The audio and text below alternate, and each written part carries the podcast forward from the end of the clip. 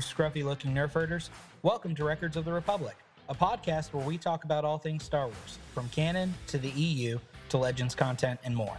We are your hosts, Wade and Kevin, and we're going to make the jump to light speed as we try to tackle today's topic of conversation with you. Strap yourself in and don't get cocky as we embark on this journey together into the Star Wars universe.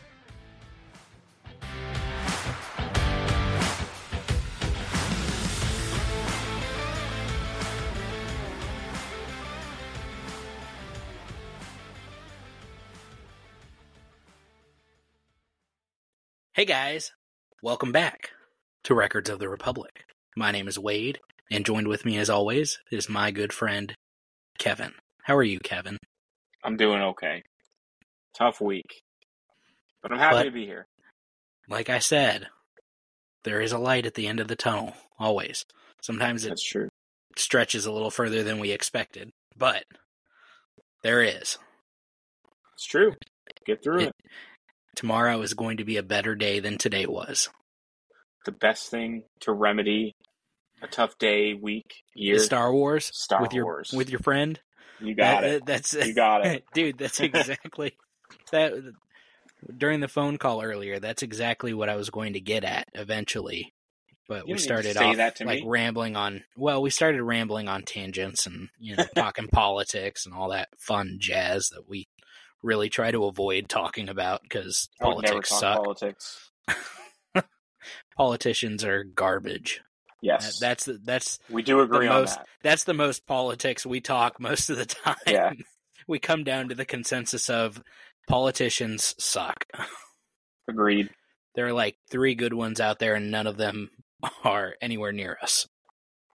Right. So, I am quite excited for this. I did a little bit more, um, not research, but I dug Oh. into A New Hope more than I maybe did with the other movies and had some fun with it. oh, see, I took a completely different approach.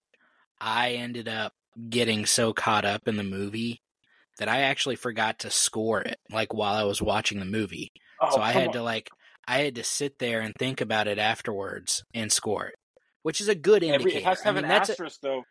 That's a good sign of a good movie. I mean, I just got caught up. There was Yeah. really throughout the movie there was only one thing that really bugged me, and we'll talk about that in a little bit. Sure. But for the most part, very happy with it. Me too. Um, but first, let's start out with a new. I won't call it a segment, but it's kind of a segment.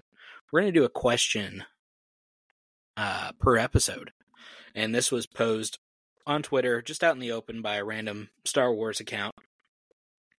And the question was: uh, Is Darth Sidious the most evil villain in sci-fi slash fantasy history? So not just science fiction history, but we can include uh, fantasy, which includes things like Hunger Games, uh, Lord of the Rings, Chronicles of Narnia, um, Harry Potter. You know, some of those other uh, fandoms out there. And you, I mean, you could probably put, um, you know, superheroes like Marvel and DC. You can probably include in fantasy as well. So, what do you think? Do you think Darth Sidious is the baddest baddie of all of sci-fi and fantasy history? I do. You do. Um, Defend your statement. But so, admittedly, I don't really pay attention to too much else. Okay. I'm familiar with with a lot of other characters, but I would also I would also say that it's hard to beat Sidious because I don't know who else has as much content out. Like there's books, comics, all the movies, the shows. Sure. There's so much Darth Sidious content, and in every single one of them, he is a conniving, purely evil, incredibly smart, ruthless person. Like he constructed Vader's suit to cause him pain, Yeah. sustain him, but cause him pain. Yeah. He tortured Maul. I don't Yeah. know anything about what went down with Dooku, like how that training went, but every everywhere you look, he is doing people dirty. like well, I want guy, to say there was an episode of Clone Wars where Sidious did use Force lightning on Dooku. As It's, punishment at some point. it's more than possible. I, It's. I, I thought there was. I could be wrong. it's hard to imagine that Dooku would put up with too too much though. No, I I think he understands his place in the order of the I Sith. think he does too. I think he. I, I agree. I But think I don't he know. doesn't I don't have know a if you can treat him. I don't know if you can treat him the same way you treat Maul. No, I don't think he did treat him the same way. I think if Sidious did use it, it was on very rare, few and far in between instances versus Yeah. the way he treated Maul and used it Yeah. semi regularly. So you never you never see Palpatine or Darth Sidious not doing something intentionally bad. He's always doing something. I'd agree. And the the nicest thing he ever did to anybody was call Darth Vader my friend. Like he was like he called him my friend. That's it. I don't Never want to did anything nice for anybody. I don't want to be in that company. He put it I'll put it this way. The man conned his way into controlling a galaxy. Yeah, that's true. So I admit that I don't have a ton of exposure to other fandoms and evil villains. Um, I love Voldemort, but I don't think he holds a candle to to Sidious. No, I, I don't think Um, Voldemort enters the question or enters the, the only- conversation. The only way, the only reason he does is the pure evil part of it. yeah, I mean but in he's terms pure of evil, power but and smarts, Palpatine. I think Palpatine takes the cake. I think that's one I'm going to have to mull over over the next week or so and think about it a little bit. You can't do that. yeah, I can. You so can't next pose week, a question listen, next week, talk about during the ne- podcast. next week, me give an answer and then you don't. well, I think I think this is how we'll do it. Next week, you can have a question for me that you want to stump me with, or you know, throw me for a loop, pick my brain on the spot, and that way we'll just switch off every other week. All right, well, just tell me where you're leaning, and I won't hold you to the answer. I mean, Sauron was promise. pretty. Sauron was pretty evil. Um, no, no question there. Uh, the White Witch wasn't nearly as bad. Um, President Snow was pretty cynical Yeah, in Hunger Games. He was definitely, he was a good villain. Yeah, he was, he was a, he was the villain you liked to hate. Um, trying to think. Yeah, I'm gonna have to think about that one a little bit more. Maybe, maybe, um, maybe in Lord of the Rings, but I'm gonna. I, I got to do a little digging. I got. I I got have to do just a little bit more digging. your- Yeah, I I can't a think of anyone. I yeah. like DC villains. I can't really think of anyone that would, you know, hold a candle to Sidious. Same with um, Marvel villains. I mean, they're your typical superhero comic-y villains. Not that there Yeah. not evil within them, but I just I don't see them stacking up. Who is your favorite villain? Ooh, ooh, that's a good question. Um, favorite villain. Um, I don't know if I can. Yeah, I gotta pick one, don't I? Yeah, it, we're not. Wait, this isn't like you're not being graded on this, right? Like nothing bad. I gotta have the. If you, I if gotta have the mind. right answer. Absolutely gotta have the right answer. Um, favorite villain is probably going to be. Ah, that's tough. I really like Vader as a villain. Um, I think I think that's who I'm gonna go with. I'm gonna go with Okay, I Vader. respect that. Vader for now. Um, Um, you would think that my that's my answer because I have a giant tattoo of Vader on my arm, but yes, I I would don't think that's your answer. Vader. I don't look at Vader as a villain the same way I look at like Palpatine as a villain or anybody else. Even though he is, I fully recognize that he is, but he's also Anakin, right? And that's part of the character that I love, maybe more than Vader. But I think my answer I'm gonna go peak millennial here, and and I think I might say Joker. Heath Ledger's Joker. Oh, dude, Joker's good. Joker's really hard to. Joker's one of those that I don't truly hate as a villain. Like Palpatine, I hate. I love mean, Palpatine. I love him as a villain. I think he's a great villain, but I hate him. Joker's one of those that I I, I enjoy seeing him on screen, which makes me Yes. feel like a bad person. You, You laugh know? while he's you laugh while he's doing something truly evil. Yeah, yeah. Like, uh, yeah, There's Joker. Star Wars connection too, of course. Joker's a good one. Yeah. Um. Yeah, I mean, so is the question? I guess the question is posed outside of Star Wars. Then, No, it could be Star Wars if you want. It doesn't matter. Villain's a villain no matter where you're looking.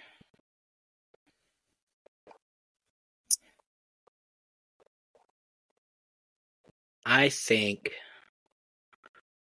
I think I'm going to stick with Vader for now, just because I love how he's represented across different media platforms, especially once you start getting into the comics and the books. Like, Yeah.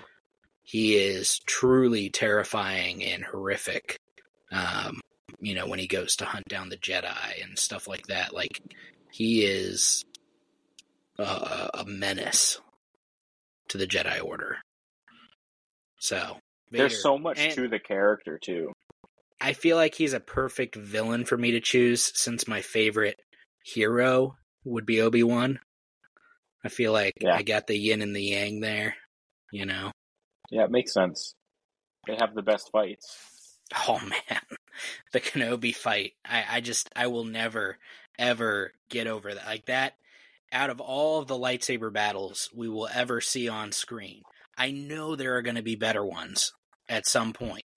But that is going to be my all-time favorite. Which is I probably don't, I don't another think reason. better than Revenge of the Sith. That fight. Oh, see, I thought the Kenobi Vader fight in the Kenobi series was better. I didn't. Yeah, I, I think that last fight was just ah, it was I That think we're is talking every- one two though. Yeah, I, I, I can respect that. I can give that to you. And it's the same character, so I'm not gonna Yeah. Not gonna argue too much with you on it. But yeah, the Kenobi the Kenobi show fight was just pinnacle la- lightsaber battle for me. That's it. Yeah. No, I've talked about how much I love that fight, but how frustrated I get at how it would split off to Reva. Oh yeah, yeah, like in the middle of the fight, I don't like that. and you Yeah. switch to.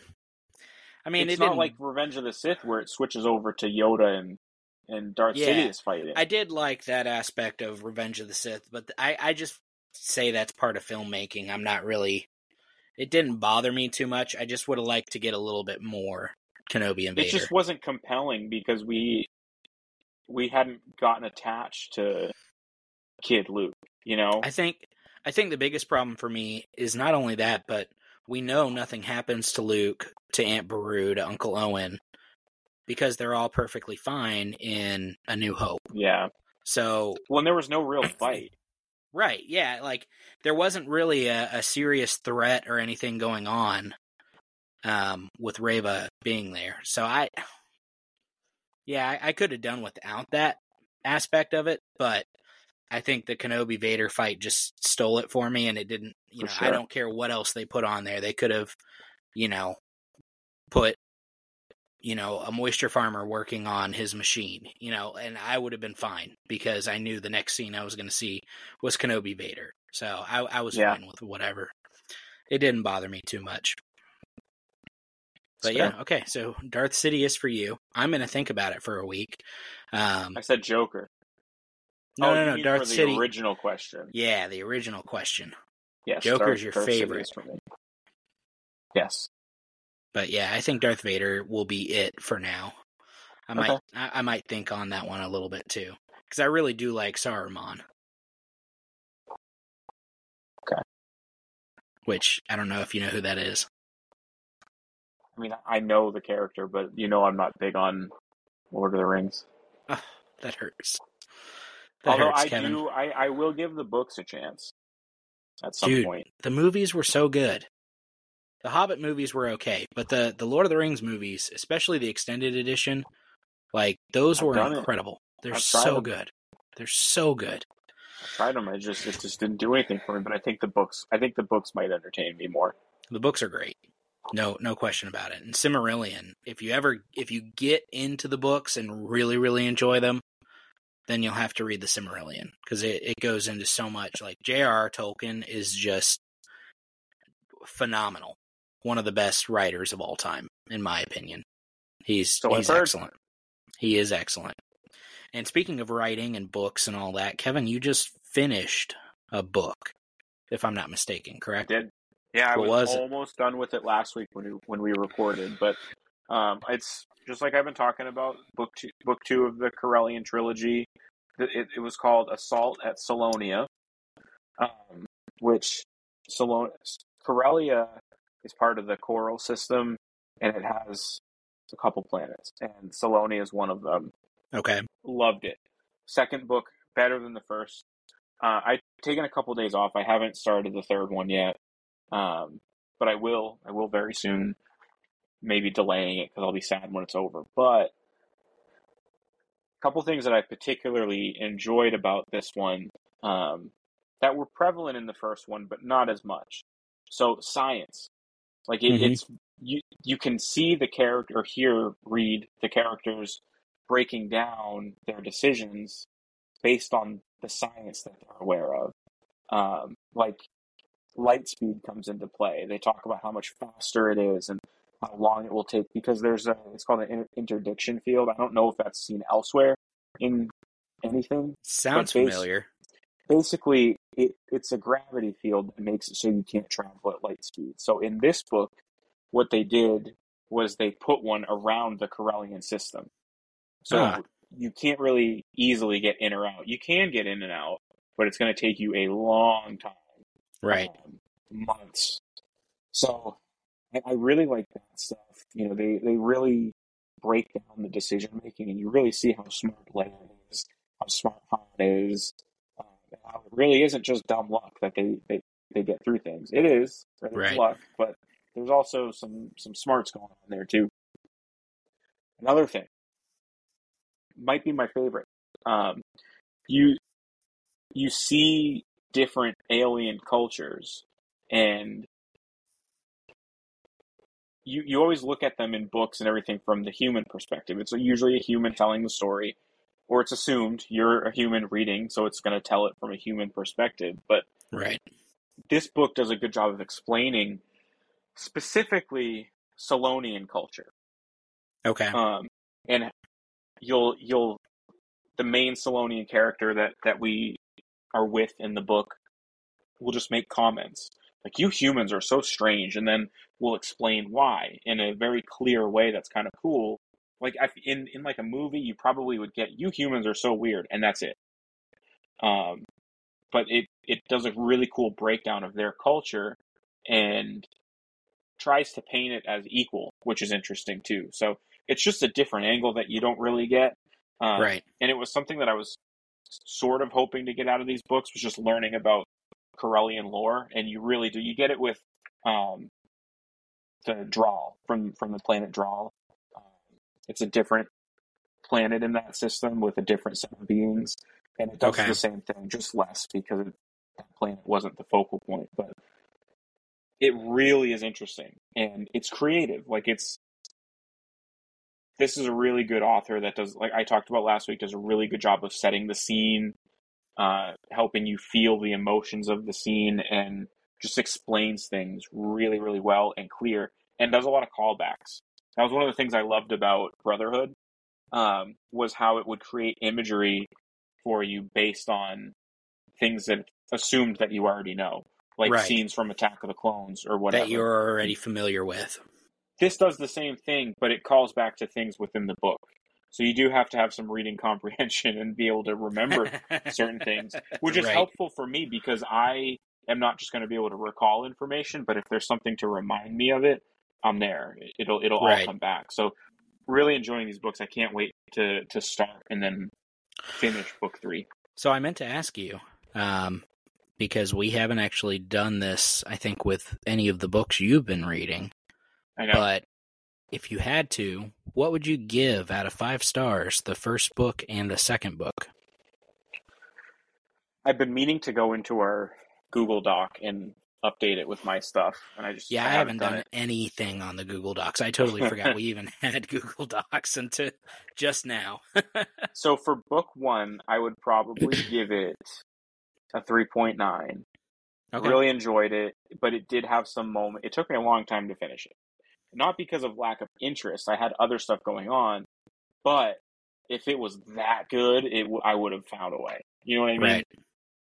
Book two was different. Um, I finished that in about a week and a half, two weeks. Um, loved every second of it. I would give that book probably a four point four. Ooh. Really, really, really liked it. There were a, couple, a handful of moments where I was like, "All right, let's get on with it." I mean, like I said, the author's really descriptive, and sometimes that can result in maybe a paragraph or two that are a bit too long. You're like, "I get the point. Let's let's go." Um, So maybe that's the only detractor. But yeah, four point four. I if I were to rate the series as a whole so far, I would give it a, a four point six, which doesn't make sense because That makes that that makes It absolutely no sense. it doesn't make sense because it's higher than the overall ratings of the books. But I'm doing that because the overall story that's being told, if you put the two books together, is great. So if it were one long book, you would give it a four point six. I would say so. Yeah, Okay. All right. Well, might be a little well. bit shorter if it was one long book. Might leave some stuff out. Figured you might say like 4.2 since that would be like the average between the two scores. Well, you know what? There might be a level of excitement that might be inflating it too, because I'm I- really excited I- to see what the definitely conclusion what's going is. on. you basically We'll see. You've you've given a score to the trilogy without reading the full trilogy yet. It's just hard to imagine that it's going to disappoint me with how good the first two have been and what it seems like is being said. Well, I, I hope it doesn't. I do hope you enjoyed the third book as much as you are looking forward to it. I think I will. Well, I finished a couple. I finished Gambit Stealth, the Clone Wars book, where Mhm. Obi Wan and Anakin go on like this secret mission to a separatist planet. I gave it a four out of five. Um, it's a good book. It's enjoyable. Feels like something straight out of Clone Wars. Um, in fact, there there's like an episode or two in Clone Wars that has a very similar storyline, um, but different planet, different characters, that sort of thing. So, um, not sure if either source took some liberty from, you know, I don't know which came first, the chicken or the egg in this scenario. Um, but good book, enjoyable. It's an easy read or listen, as I listen to books. Um, so giving it a four out of five. Super enjoyable, stamp of approval. Boom, done. Um, so I was going to read Siege, the second book in the two part series, but um, I figured I had a couple of books that I hadn't read yet that were in my Audible library. One of them was the abridged version of I, comma Jedi, which talks about uh, Horn, and this is all EU stuff that happens like after the original trilogy. Mhm. Um, and he's one of the characters, if you remember from the Rogue Squadron, the X-wing Rogue Squadron books that I had talked about. He's he's like the main protagonist in it. Um, so this book is like focused around him as a character who's starting to pursue his Jedi training because his wife was kidnapped or she disappeared, that sort of thing. Um, the biggest problem I have, and the reason I'm not going to give it a rating tonight, is because the abridged version was so short. And unlike other abridged, like some abridged versions have been very good in terms of how they move, you know, how they decide what they're going to cut out and what they don't. This one felt very choppy. It felt like I was probably missing things that I shouldn't be missing, which I think if you do a true like Cliff Notes abridged version of a book and you hit all the major points, not a problem. I get it. All right. But if you're going to do an abridged version, you've got to make sure you get all of the the important crucial information in there. And I don't feel like this abridged version did it. So I've got to go buy the book and actually read the whole book because I haven't been able to find an abridged ver- uh, an, an unabridged version of the audiobook. And from what I listened to, I did enjoy it. I really, really enjoyed it. Um, so now I know I've got to go buy the actual book, hardcover or paperback. So if any of you guys listening out there happen to have a copy and don't need it or would like to loan it, uh, Wade from Records of the Republic would be more than happy to accept it, regardless so of whether get it from a it's library. as a gift. I don't have time to go to a library right now. I, I, Kevin, I barely have time to do this. You can just have them order it, and you just literally go in and pick it up. Listen, I'm, I'm saying, if someone would like to donate it or loan it, that's fine. I've got bigger fish to fry right now. So if it shows up on my doorstep at some point, I'm going to read it. But if it does not, I'm not going out of my way to grab it anytime soon. Because For I've just, those I've who got want it, Wade's address is. I'm just kidding. That's right. You can message me if you if you happen to have an extra copy or don't mind loaning it, and uh, you know if you guys do want to do that, I'd be more than happy to pay for shipping both ways. So, because I just I really want to read it. Um, it was from like I said from what I what I did here. it was it was a very good book, but I'm not going to give it a full score until I actually read the whole thing because I think my scoring would actually be higher for it once I've actually worked through the whole thing. Um, Fair. so, but I will, I will get a hold of it at some point. Uh, but I'm working through other stuff right now. You had told me uh, that one of the books you got from Casper was Thrawn Ascendancy Chaos Rising, correct? I don't know if it was Chaos Rising. Uh, Yeah, it is Chaos Rising. Yep. So that's the first book in the like prequel era trilogy. So I went on Amazon to see if they happened to have it because the Ascendancy trilogy is the only one that I have not worked through yet for Thrawn. Um, so they did have it on sale. It was like ten dollars for the audio book. So I went ahead and bought it and started listening to it. Um, has nothing to do so far with anything in mainstream Star Wars, except that Thrawn is present in the story. Okay, that's so it's it's really kind of cool, um, and it's talking essentially about his rise into a position of command um, within the ascendancy. So, so far what, it is. what time period does it take place? I don't know the exact time period. The Let's see if last, it's in here. if I remembered correctly, it was somewhere in the prequels. I think. Could be wrong. So don't quote me on it. But I'm only like a chapter or two in, but so far it's been very enjoyable. Hold on, I can I can tell you in just a second. Okay. Uh, it takes place between Attack of the Clones and Revenge of the Sith. Boom. There we go. You got it. So I thought, like I said, I thought it was prequels, but I wasn't 100% sure. So, Yep. um, but yeah, so far it has been very enjoyable, very informational. Um, Thrawn has had this uncanny sense of strategy and ability to see things in ways that other people can't from very, very early on in his life. Um, so it's kind of cool. Uh, definitely, I would recommend it so far. Um, we'll see once I finish the book what kind of rating I give it. But I definitely wanted to try and at least get one or two of those in before the Ahsoka series comes out. Yeah. Because Yeah, I don't think I'm going to be able to get any of them in before Ahsoka. no, maybe I during. know I'll I know I'll be able to get at least this one because I listened to it at work, but I didn't know if you would be able to because you still have the third I so. Book. So, but that's okay. Um, I did start Rebels again. Did you? Yeah, it's 'cause it's the only I've only watched the series through one time. What? One time. I've seen Kevin. I've seen episodes all over the place, scattered, but as, in terms of a clean walkthrough, just once. And Zach is super into it. I he doesn't like Clone Wars as much as he does this. Like he will sit down and watch it and be sad when we're done.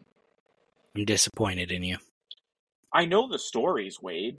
I mean, I there are believe- details like I can't believe you've only watched it once through. what do you want me to say? You, you want Sorry. to let me go from the podcast?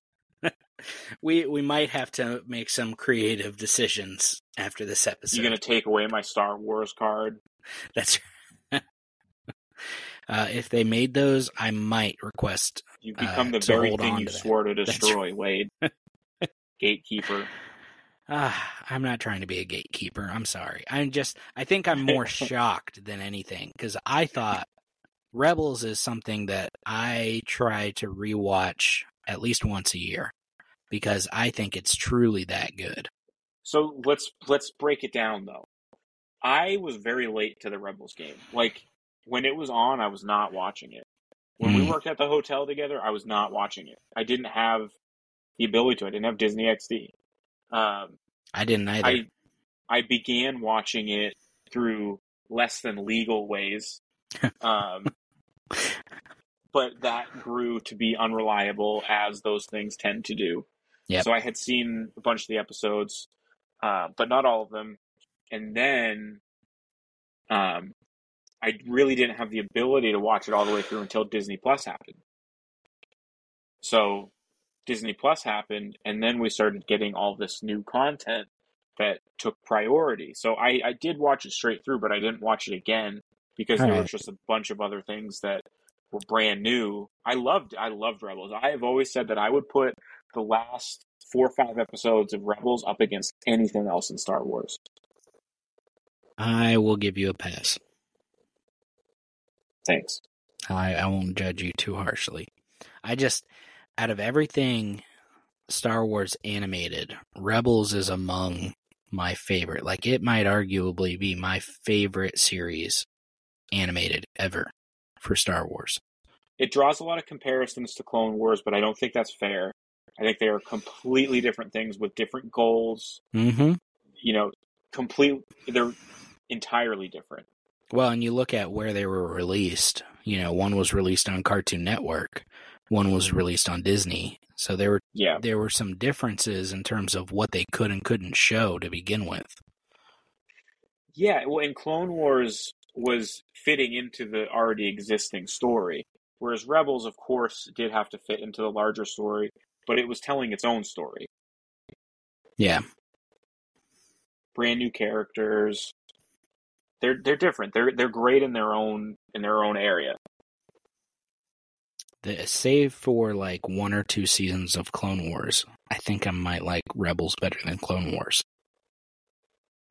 I think that in terms of animation, it's not going to get better than the final season of Clone Wars. That Well, was an event. I'll. Yeah, if we're talking about animation, I mean, I love seeing the evolution of Lucasfilm animation in Clone Wars. When you start from season one to season, you know, what is it, seven? They they extended I with the so. seventh season, right? Um, so when you get through all the seasons, I mean, yeah, you can see this huge change in quality um, overall. Um, I don't know if season seven was the best Star Wars animation we've seen. It is definitely among the best.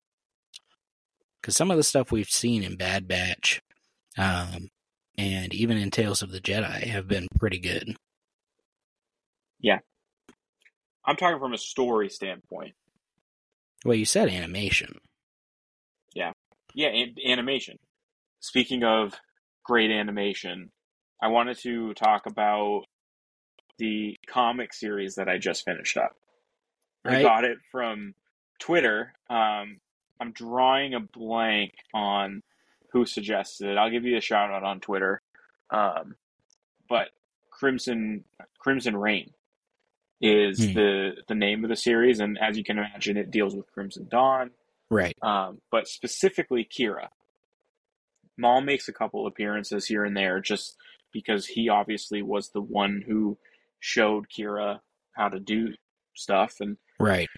when he went away, Kira took over. Uh, but it's about this plot to not take over the the galaxy, but really just to knock off the Sith. That's really what it was all about. Just like Maul always said he wanted to do, anyways. Um, but it really goes into Kira more than Solo does. I still want to know more about her and why she is the way she is, but you see I used this word earlier to describe Palpatine, but she's quite conniving. Right. Um, very smart, uses people, Very clever. but does it, yeah, but does it in a way that makes them feel good. Um, like she will, she will basically say, "You need to do this because you owe me one," but make it seem like it was your idea, you know, Right. that type of thing. Um, so the it's a it's five issues and they're really good. There's lots of Vader and Palpatine. Um, you see them working together, figuring out what's going on with Crimson Dawn. Uh, because in terms of crime syndicates, Crimson Dawn's pretty small, um, and that was that was the overall sentiment that Vader and Palpatine had. So they were, it was kind of like, yeah, they're disruptive, but they're they're not anything compared to like say the Pikes. Right. Um, so it's those five issues, but then it works into another series. Uh, I think it's called Hidden Empire. I'm pretty sure that's what it's called. Yes. Um, and that one was really good too. It's it's really just part the next part of the of the same story, and it tells Okay. you basically about how Palpatine and Vader take care of business. Oh, Um, I'm excited. you should check it out. I mean, we have that Marvel Unlimited that we that we share, and I've I've already read it, so give it a give it a read. Um, I I will say Crimson Rain I felt was a little bit better than Hidden Empire, but it still was a, a really good story. Um, See, I've gone to the I've gone to comic book stores and seen those series, like seen copies of of different issues. And I've always debated about what I want to get. If I really want to get those ones or if I want to get cuz my problem is every time I go to a comic shop, I always end up finding comics relating to like Obi-Wan Kenobi or Luke Skywalker and then I've got to decide, you know, if I'm only buying two comics, am I buying them for characters and story arcs that I may not be as crazy about or really into? Or Yeah. am I going to buy them the ones for the characters that I really do care about? So that's that's always my problem with comic book stores. That's always the dilemma I face. I would say that you will like Crimson Rain and Hidden Empire, but I don't know that you'll feel compelled to. Okay, then that solves it for me.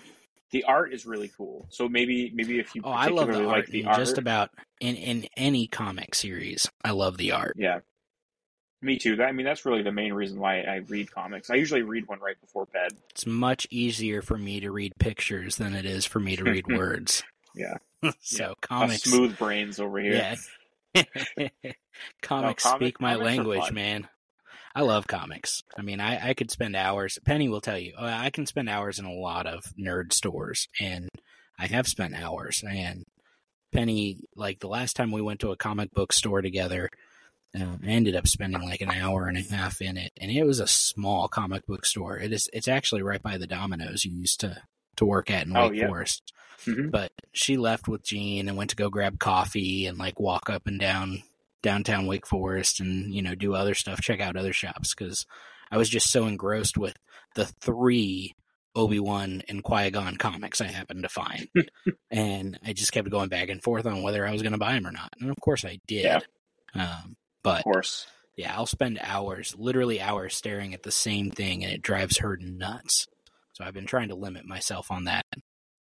Yeah, I I am very much a fan of Marvel Unlimited. Um, I'll Yeah. go into a comic store and I am so I'm the guy that will walk around the entire store with something, get close to time to leave, and be like, "Ah, I don't need this, and then I'll put it back. I do the same thing with with comic book stores. Like, yeah, I'm gonna go I'm gonna go pick this one up. And then I get there and I'm like, do I need this? Well, the comic book store, sometimes I'll find really good stuff. Now, I, I never, they also have a bunch of used books there. And I have Yeah. never, uh, I, one time that I've been there, I found a Star Wars book. And it was actually the collector's edition of the prequel trilogy. Oh, cool. Um, so I picked that up. But every single time I go in there, I ask, "Hey, do you guys have any Star Wars books?" And he's got a couple of regulars that come in literally weekly and clear him out of any Star Wars books he gets. Which kudos to them for having the time and That's kind of annoying. you know, but it, it's very annoying for some of us who are like, dude, I just want like one. I'm not. I'm not even trying to clear you out. I don't have money to clear you out of your collection each time it gets stocked back up. But I, I, I Yeah. just, I would like one. But I did get the whole Harry Potter series from the comic book store for like twenty bucks. So Nice. that was a win. I'm not Very I'm not complaining too much. I do find some fun stuff there.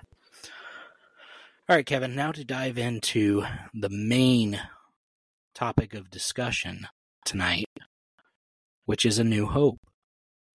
Let's do it. Kevin, overall, before we get into scoring, do you like a new hope? I love. Is a new hope a good movie? No, it is a great movie. I love it. Hope. Um, yeah, I feel the same way, dude. Like when I when I sat down and started watching it, I like I said this I said this earlier. I just I got so engrossed in it that I totally forgot to start writing down my scores Yeah. as I was going through or to take notes. Um, this was the first movie when I was like three or four that I, I ever watched, the first Star Wars movie I ever saw um, at my uncle's condo in San Diego. Um, it was over Thanksgiving. So, like, this movie was incredible. The first time I saw a lightsaber, you know, flicker on um, and all the blasters, and then the starships. You know, the Millennium Falcon is just something else, and then the X wings. Man, those X wings are just so so slick. Um, so yeah, I just I got I got so into it that I totally totally forgot to score it. So I had to sit down afterwards and go, oh crap, and write down the scores that I I, I would have given it if I were paying attention. So that said, uh, first category for characters. What score did you give it? Four point seven. Ooh, Did you match is that your is that your highest score that you've given for characters? for I- anything? No, I've given fives out.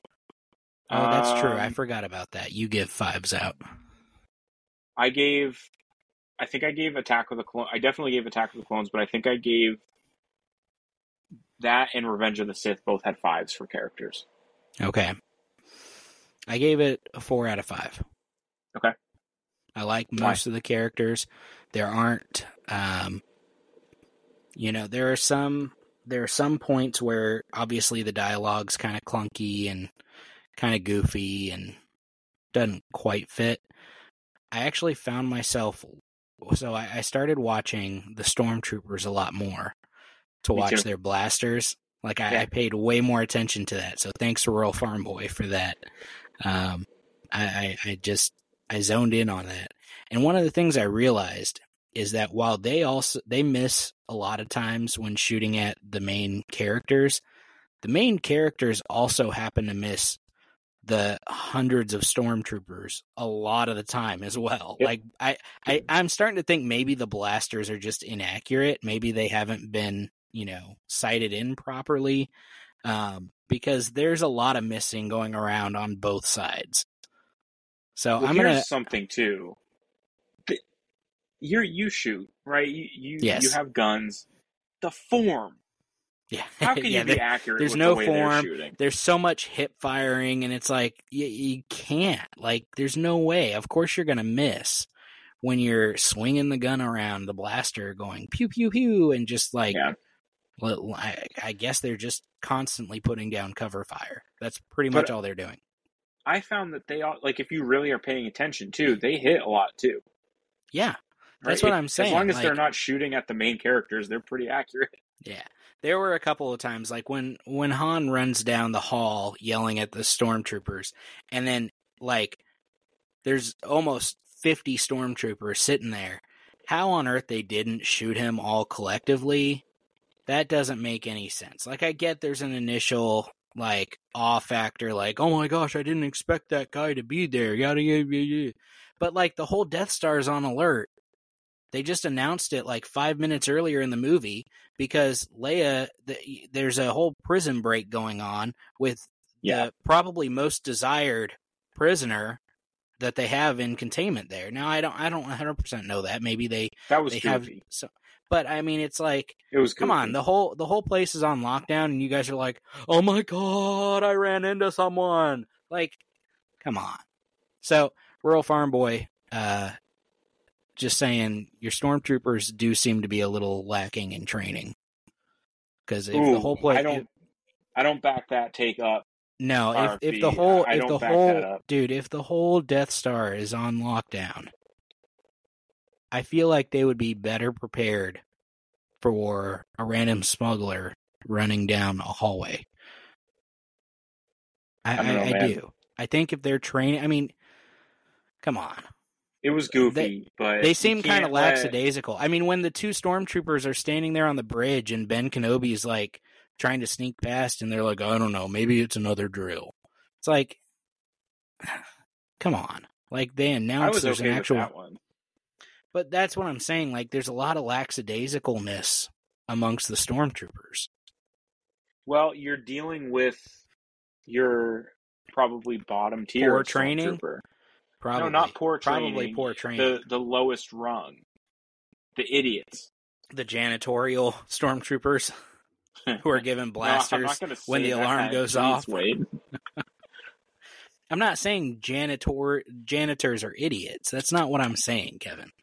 But I'm you're saying the lowest you're saying the lowest rung. You know, those are the guys who usually get slop duty. They're the ones who Yeah, the idiots. I'm not saying they're idiots. I'm saying those stormtroopers are idiots. Wow. Well, I'm not saying think that. Because I I, think think that that's it- offensive. Well, one bonked his head off the the door frame. No, Luke and Han already away. explained that. They explained exactly why that was. When they're getting into the elevator with Chewie, Luke says, "I can't see a thing in this." Like they they they explained why that stormtrooper bonked his head. That's not his fault.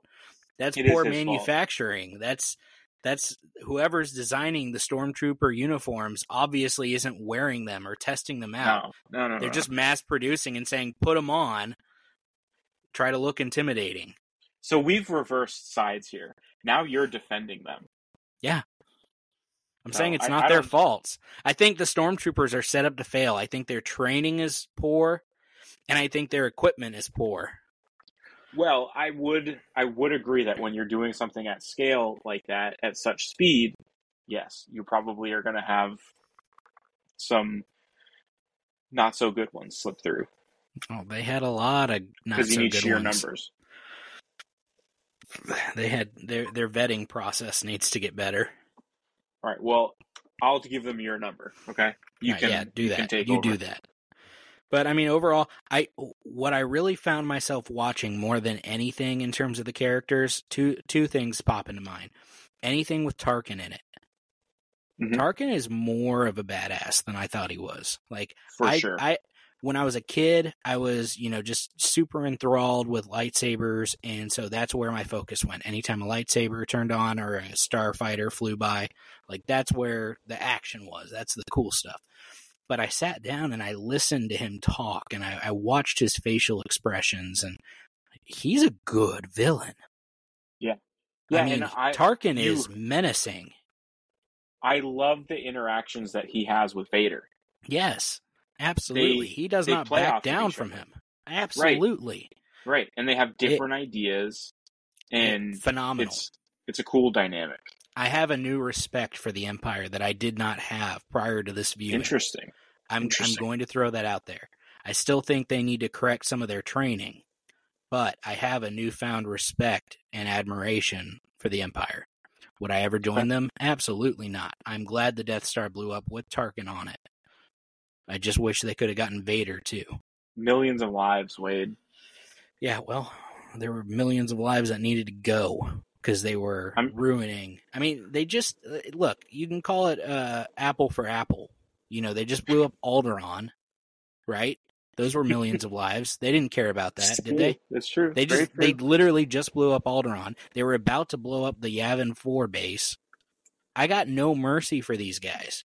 I do for some of the stormtroopers. No, screw that. I do. What are they supposed to do? Not They work for the Empire. Yes, they. I don't know do. how much choice. I don't know how much choice they realistically No, have. No, it's Wade. all volunteer. Have you seen Solo? He volunteered. He could have stayed. time. He could have stayed in the sewers, and he said, "No, I'm going to go off and be a pilot." I don't have time to explain to you, Wade, how sometimes governments say things that are not true to make Oh, it look. you don't have to tell me. You don't. It seems uh, like try- I do because you're taking the bait. You're taking the empire propaganda. I'm just saying it was an apple for an apple, an eye for an eye. Okay, fire with fire.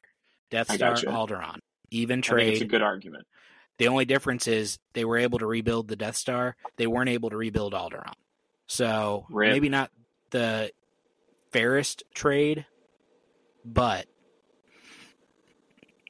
we'll call it evensies. Yes. All right, moving on. sake. Music. What did you give it? So I had told you. No, I didn't give it a five. Nice, nice try, smartass. Um, But I did increase it after our conversation the other day. So I, what I did with this one, I watched the movie, of course, and did my normal. Oh, that song really sticks out. But for this one, I decided to actually listen to the soundtrack, um, okay, independent. that's and- smart. Yeah, so I did that and ended up increasing my score from a 4.2 to a 4.7. Oh, okay. Um, I felt like listening to it was um, so much better. I really, really enjoyed it. Um, but yeah, I mean, just like with the characters, I think that it's just pure. You know, yeah, this is the original. This wasn't meant to be part of a bigger saga. This is it's just Star Wars. Right. um, you know the repeat themes that you get throughout the Mhm. movie that really enhance the emotion of of the scene. You've got Cantina Band, which is yeah, which five, is so much fun. Yeah, as goofy as it is, you just you got to listen to it. Well, I gave it a 4.5. Okay. So I gave it a pretty high score. Um, you know, this is John Williams setting the bar, which don't know if he realized he was setting the bar and expectation for the rest of Star Wars uh, soundtracks, but just phenomenal. It's beautiful Yeah. music. Everything fits well. Um, you know, like you said, Cantina was a little goofy, but it was fun. But you listen to the whole thing I, every I time. can absolutely, absolutely. I'm going to listen to it. So, you know, I love the music during the Death Star attack, like the Yeah. run on the Death Star. I mean, everything about it. And then at the end, the triumphant, like, I, I came to the end of the movie and I felt like this was a perfect close. Like, I feel good about how this ended. Just, it was fantastic. So, Fun music. fact, I have the medal that they get at the end. I have a uh, replica of it. Oh, that's cool. Yeah, I uh, it as a I do not. I I feel like at one point I was subscribed to one of those like nerd subscription boxes and I had canceled the and I forget which one it was. It might have been Smuggler's Box. No, it wasn't Smuggler's.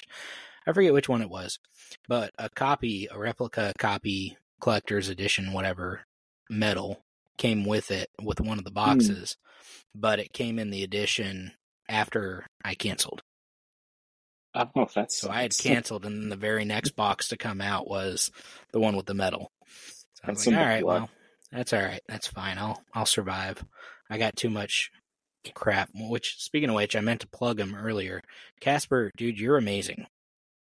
Just FYI, um, in case you were wondering. And for those of you who don't remember Casper, uh, Alexander Moylan, uh, he is selling a bunch of his collection because he's moving down here to the south. He's moving to Kentucky. So he is getting rid of a lot of his books and other stuff. Now I bought the other stuff, so he may just have books left for sale. Um, but dude, I was so excited when I opened the box. Uh, it was like Christmas morning for me, which it usually is when I get Amazon packages and other stuff. But Black Series figures all around. I got a bunch of the retro uh, collection Mandalorian figures that I didn't have in my collection yet. Um, so I opened all those and put them up, set them up with the other characters, and I'm still trying to figure out how I'm going to set up and display my Mando figure, my Ma- Mando Black Series figures, because I got two. I got two of them, man. And That's an eternal problem that you have. Dude, he Figuring uh, out where to put stuff. yeah. Well, I just need some bigger bookshelves, really. But he uh he was like, also, I know you really like droids, so I'm gonna send you the Black Series figure of Chopper. Did you cry? a little, dude. I was so excited. I mean, how perfect is that? As we as we transition into Ahsoka, like two of the things I'm most excited about with Ahsoka are Chopper and Professor Huyang. So I've got Chop. Now I need that Black Series Professor Huyang. I need I need Hasbro to release that. I need them to make that That would be cool. because that would be awesome.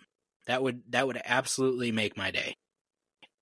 So, but we'll get we'll cross that bridge when we. So anyway, go check him out if you guys get a chance. Um, if you've got something missing from your collection that you would like to add, uh, especially books, check out his page. He's got a bunch of stuff that he's got available um, listed on the page. Uh, go give him some love. Let him know you're sorry to see that his collection is diminishing, but that you will put it to use in your own collection. So, plug over. Uh, effects. What did you give the effects? So you know that I had a really hard time with this. I did too. um, because the watched it on Disney Plus, Mhm. and it's the edition with all of the edits that they made Yep. around the time of the prequels. Um, so I had texted you and said we got to decide what we're going to do here. Are we going to act as if those edits don't exist, or are we going to rate it with the edits? And I think you had said I'll rate it as it is, like as we're watching it, and I wasn't so sure, but I did kind of end up doing that. Um, I tried to find a good middle ground. yeah, I would say so too. And I gave it a 3.8, 3.8. I gave it a Uh, 3.75. Oh, okay. Yeah, I think it's my on lowest, It is my lowest same. one, but honestly, I feel like the edits that they made, most of them kind of detracted, in my opinion. I did It- too.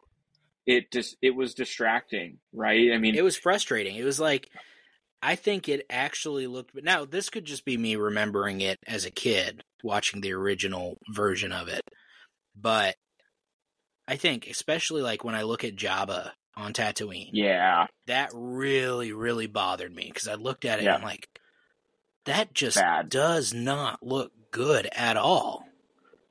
Like It- yeah. what? Who who gave the approval and said, you know what?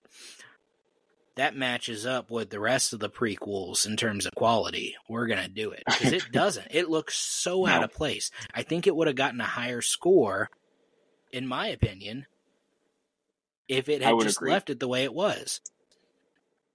Because agree. I just Now- yeah I Positives.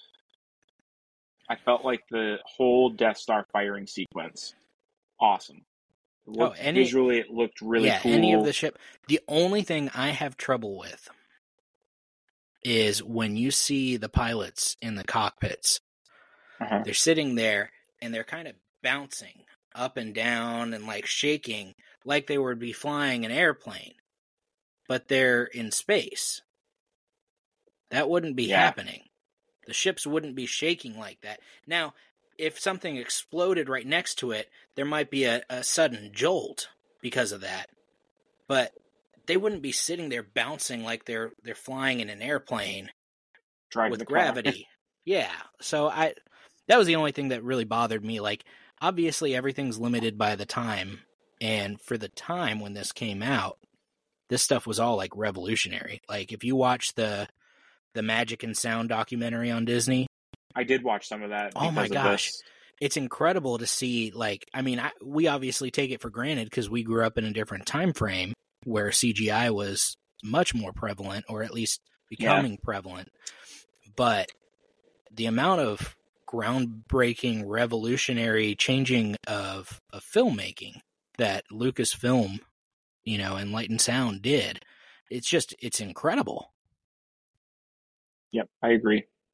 So Now, one thing that I did notice with this round, it might be me being a bit critical, but during the Vader versus Ben fight, um, when he's going to kill Ben, the lightsaber goes through the the lightsaber, yeah, yeah. I never noticed that before, and I, yeah. I don't know if it was like I don't know what like for them, nothing we can do now, so let's leave it in there or what, but yeah just only noticed that. it just got missed. Um, you know, I, I noticed that a while ago. It's just never been something that really bothered me too much. I just, I kind of ignored Yeah. it. Um, I actually liked watching the the lightsaber fighting more than I thought I would because it's actually based off like actual fencing sword fighting. Which You can't tell me that that spin that Ben Kenobi does is no, I a- mean there's a real there's move. some there's some stylizing of it and i'm not going to say it was it was good but it was a different take on sword fighting it was more Yeah. of a classic you know sportsman sport related rather than you know the awesome fast moving action packed stuff we see in the prequels um, and Yeah. even in the next two movies the the lightsaber fighting is is better um, or at least more action oriented. Um, but I, I, I thoroughly enjoyed watching the, the lightsaber battle between Obi Wan and, and Vader. Um, it's it's Me kind too. of interesting watching that after seeing like the Kenobi show and stuff like that. Like just given so much more information um, built around that definitely definitely found myself just engulfed in their conversation more so than the the fighting. Yeah, see so- what you mean. Yeah, so effects weren't Wow. bad. Plot, I gave it a 4. Oh wow. Yep. I gave it a three four. point nine. I gave it a 4. Um Okay. there were there were a few things that kind of you know obviously now we have the we have the rogue one and everything which explains now the exhaust port and everything but Yeah. back then that was a little bit of a plot hole like why is that there why wouldn't that have been thought of like While But we're on that also- topic, yes it's a different note that I had. Okay. Luke talking about how bullseyeing womp rats back home is even and can, making it even remotely similar to having to shoot down the exhaust to, to port is yeah ridiculous. It's nuts. Yes, yes, it is. Um, on top of that, uh, the Death Star. I feel like when it approached Yavin, it should have blown up the planet instead of the moon. Because if it had blown up the planet, there would have been imminent No damage to the moon, if not destroying the moon altogether. and I feel like That's a good that- I mean, I don't know if anyone. I literally, after I finished the movie, I looked up online, and I hope like no one, like you know, NSA or Homeland Security is looking this up, like following me. But I looked up on my phone. I was like, "What happens if the Earth explodes? Like, what happens to the moon if the Earth explodes?" I actually looked it up because that was the thought I had. I was like, wait, what if they just blew up the planet? Wouldn't it affect the moon? And then I thought, yeah, probably would. That's like that's like going fishing for like a shark or something, and you catch a, sh- a sardine. You're like, all right, boys, that's good enough. Let's go home. yeah, like like why not take care of the problem effectively instead of Yeah. having to I, I just you know, you blew up Alderaan, so obviously you don't really care whether a planet disappears here and there. So why not just play it It's a good safe? point. you know so i just yeah that was that was one of the few things that i was like wait a second that Yeah, that really bothered me a little more than it probably should have. Mhm. Um, loved all the flying. Um, I can't say that enough. I agree with you with Luke and the Womp Rats.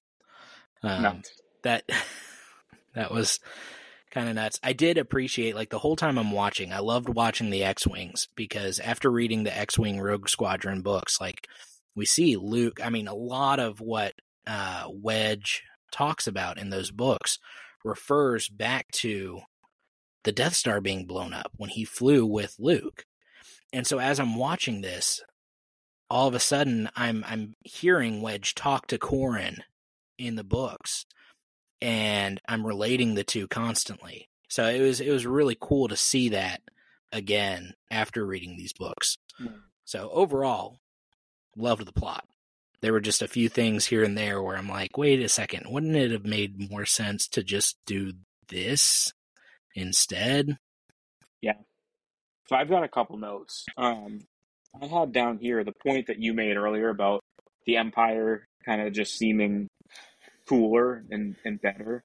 I had that as part of the plot because I, I, I mean, I had the same sort of thought. I've always loved the Empire, but like I mean, when you really pay attention, they are pretty scary and, and ruthless. And Yes. um, Specifically Yeah, their leaders, their higher ups. Yeah, I mean, Vader may not have been as truly scary in this one as we know him to be, but overall, the Empire was. No, his Uh, voice is James Earl's James Earl Jones did yeah, I would agree with that. I would agree with I- that. I think But his Vader's voice alone be- was enough. The voice acting is what made Vader so incredibly intimidating. I agree, but then you get into the later stories about how physically dominating he is, Well, sure. and you just you don't get that in this one. And I'm not I'm not saying it's a detractor. Um, I'm saying that even though Vader himself may not be what we end up knowing he is, the Empire itself is represented as as a unit, Yeah. really really strong. And with that mentality, I always kind of felt like Luke getting off of Tatooine and like how that story was told was kind of like convenient. But I was watching it this time and I was like, no, this actually makes a pretty good bit of sense. The Empire probably would have been able to track down those droids pretty easily and would have just killed uh, Owen and, and Beru, right? It- It's reasonable. So I think that was a good bit of writing that I never really picked up on before. Um, one thing, why is Luke comfortable having R2 and 3PO wait outside the cantina, knowing because they just got stopped and he watched for the first time in his life a Jedi mind trick to get them out of the situation? Why is he comfortable with those droids waiting outside, knowing that they're being tracked down? That's a good point. It's a very good point. Another thing that bothered me, this is a little, this is minimum and kind of nitpicky, but as Luke and Ben are heading to the Millennium Falcon and they're outside about to walk inside to the hangar bay, Luke's Yeah. putting his poncho as he's going inside. Like he's he's going down the like the outside corridor walking with Ben and as they're getting ready to go into the doorway to the hangar bay to get onto the ship, he puts his poncho on. And I'm like, You never know when the sun's going to you, pop out. you were just outside. Like that's that's where you needed the poncho. Yeah. Yeah, that is kind of weird. Little things like that are just kind of kind of kooky and quirky.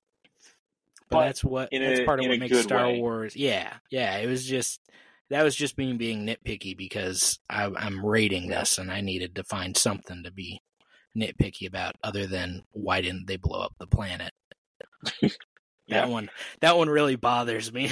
I mean that one's really, really getting me. Yeah, I, I see. I see why. I've been sitting gonna, on that. You're gonna have. Yeah, you're gonna lose some sleep over that one. I absolutely am. Write a letter to George. No, no, that's okay. He's done enough good for us that Man, little things like old. that. I saw a video of him recently, and he is he's not looking so great. Yeah. Well, he's he's pretty up there. I mean, he's got to be in his what seventies, eighties. I think he's almost eighty. Let's see. It'll be a sad, sad day when he's gone. Don't. Uh, why would you even bring that up, Kevin? Why? It's gonna happen. this is supposed to be an uplifting, fun, encouraging podcast, and you you have to be a Debbie Downer. I did not know that he was a billionaire. Uh, yeah, Four point nine billion. yeah, Uh, he's seventy nine years old. seventy nine. Okay, yeah, I figured he was getting up there, but yeah, he uh, yeah, I mean, he still owns a lot of rights to a lot of different things, like Yeah, he did more than Merchandise Star and- Wars. Well, not just that. I'm just talking about within the Star Wars universe, like merchandising. He he still gets used for consulting at times and stuff like Yeah. that. Like he he makes a lot of residuals. Rightfully so. Yep. All right. So overall entertainment, what did you give the movie? Four point seven. I gave it a four point two five. Oh, okay, I'm surprised by that. Yep. I thought. It, I mean, it was good. I think. I think I was a little bit more critical on the overall enjoyment when I realized they could have blown up the planet, and it would have ended the rebellion there. Yeah. or at least crippled them to the point where they probably would be Yeah, more focused about like, didn't even think getting away.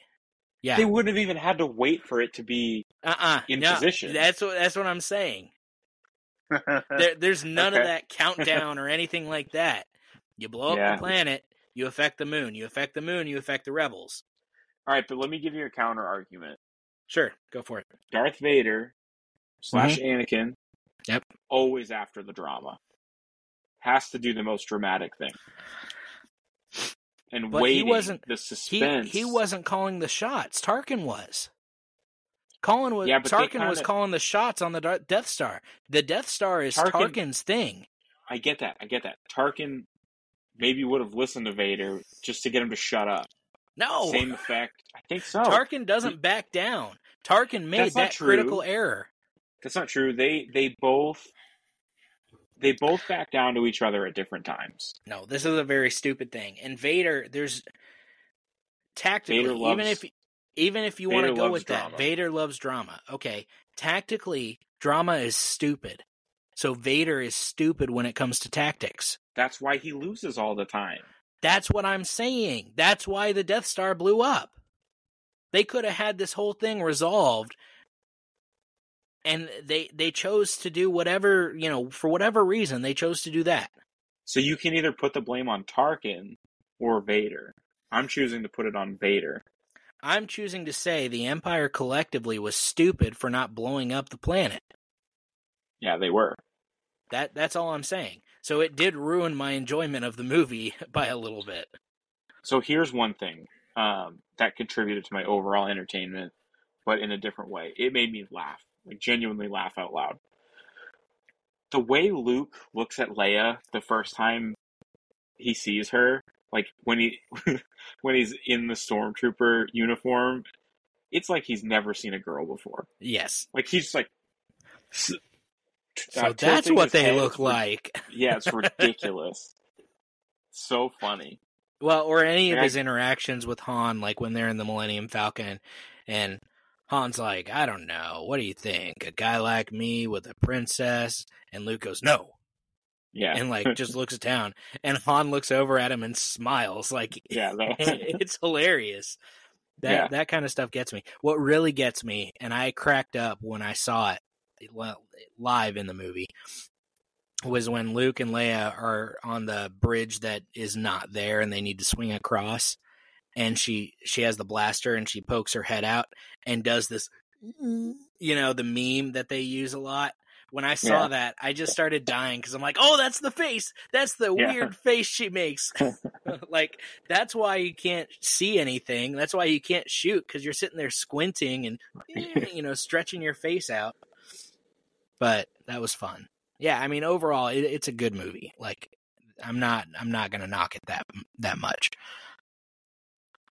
Yeah, I don't, I don't think you can. I mean, really, one of my favorite. I tweeted about this, um, but Ben, when they're when they're getting to the Death Star, um, and I don't remember what the what he's responding to exactly, but I think Han says something about like there's no way we can win or whatever, and he goes, "You can't win, but there are alternatives to fighting," and took me right back to Obi Wan Kenobi. Um, I don't remember what the exact quote is, but he says something to the effect of, uh, there are there are other ways to fight. I think is what he says, and Yes. I really thought I think that some people, some Star Wars fans, really reach with their parallelism. I think sometimes some things are just a coincidence, and we're just always looking for it. But I think in this case, it was a really cool example of it. Well, they Um, tried to stay true to his character exactly. as represented in, and I think they did a very good job. I think it plays in really well to the idea that he is a the he is the negotiator. Yeah, yeah, I would agree, and he he ended up being right. So, Yep. Um, I always will prefer the depiction of the Force that we get in the in the um, original trilogy. You know, starting with this one, how the you know the mystical Force as opposed to um, the midichlorians explanation. I don't hate the midichlorians explanation, but I'm always going to prefer like it's it's it binds us. It's in all of you know the, the mystical approach to it. And I Well, I, um, mystical is just more generic. Midichlorians I is like more that. specific. I think I think they can play into play into each other pretty well. I think they can, but I just I just never really felt like they needed to. I, I like the mysterious approach to it. I agree with you. I think I think it's good to have some mystery um, in Star Wars, which I think, in to some extent, we kind of have been losing at times. You know, whether it be with Easter eggs or fan service, um, but you know, I, I think there's still. I, I still think there's enough mystery out there that it doesn't bother me. I think I like I like that midichlorians were introduced because it kind of just gave us another level of kind of how the force works. It's not a specific like it goes into a little bit of detail. Qui Gon talks about it a little bit, but he doesn't go into like great detail. It's just kind of it's it's like an onion, as as the great philosopher Shrek would say. Um, you know, you've got your outer layer, which is the mystical force and you peel back a layer and now you've got the midichlorians but then you've got more layers as you go and so there's still a lot of that's onion there's a lot of onion that we have not reach. peeled back yet kevin a Nice lot of onion so just, much good I'm not onion saying I'm not saying midichlorians are bad. I'm just saying that that explanation doesn't really do anything for me. But the mystical approach to it, I, I like. that's fine I, I have been That's okay. happy with. I think that Disney has brought a little bit of the mystical side of it back. Um, I'm pretty sure we've gotten a couple lines from Ahsoka about it, and then Luke. Um, so I like the balance. Like I, I'm not. I don't dislike midichlorians. I don't, I don't dislike it at all. I just prefer the original i'm just gonna randomly throughout the week text you ooh midichlorians ooh I'm not gonna bother. It might annoy me because that's annoying, but the the actual topic won't bother me. No, I th- I still think there's a good amount of mystery and mysticism behind things like the Force. You know, you've got like the Guardians of the Whills, like that hasn't been explored all that much, and Right. I'm okay if it doesn't get explored all that much. But I'm not going to be upset if they do explore that avenue. Yeah, I agree. So that's how I look at it. So, what was your overall score? Twenty one point eight out of twenty five. Oh, that's pretty good. I got 20.5 out of 25. Okay. So This was this was higher than I expected it to be. I I don't know if it was higher than I expected it to be. Um I actually think this is right on par with where I would have probably put it. Hmm. I mean, this this is overall this was your it should have been everyone's first experience with Star Wars. And if any kids did not experience this first, their parents are awful human beings. So I am sorry that your childhood was ruined if you were shown the prequels before the original trilogy, because that's wrong. Ridiculous Um, take. My kids will be shown it in the proper order. Just kidding. Ridiculous take. It's really going to come down to whenever Gene starts paying attention to Star Wars, because I watch so much of it all the time at random times that I, I won't be able to. Now, I no, I take that back because what I'll do is once I can tell that he's starting to pay attention to movies, I will sit down and specifically watch through them. Like once he's at that question asking age where he's paying attention and starting to pick up on different things here and there, that's when I'll I'll sit down and watch them in release order with him. That's what I did. Yep. It's a good approach. But to the parents who don't do that, you're wrong. So Lots just figured gatekeeping by you tonight. just figured I'd throw that out there for anyone who wants to know the right way to introduce your kids to Star Wars. It's not the official stance of Records of the Republic. it's still waiting for approval. Well, this has been fun. This has been real. It's been okay fun. Sure has. Kevin, do you have anything else to add? Not a thing. Get ready for Empire Strikes Back. Absolutely. We will be late next week because I am going to be uh, Camping. camping.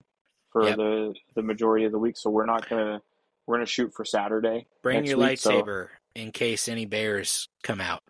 good call. Yep. Good Just call. figured I'd watch your back there. Yeah. All right. We uh, did, in addition to Twitter and Instagram, we did just create a Tiki Talk. Um, also, Records of the Republic.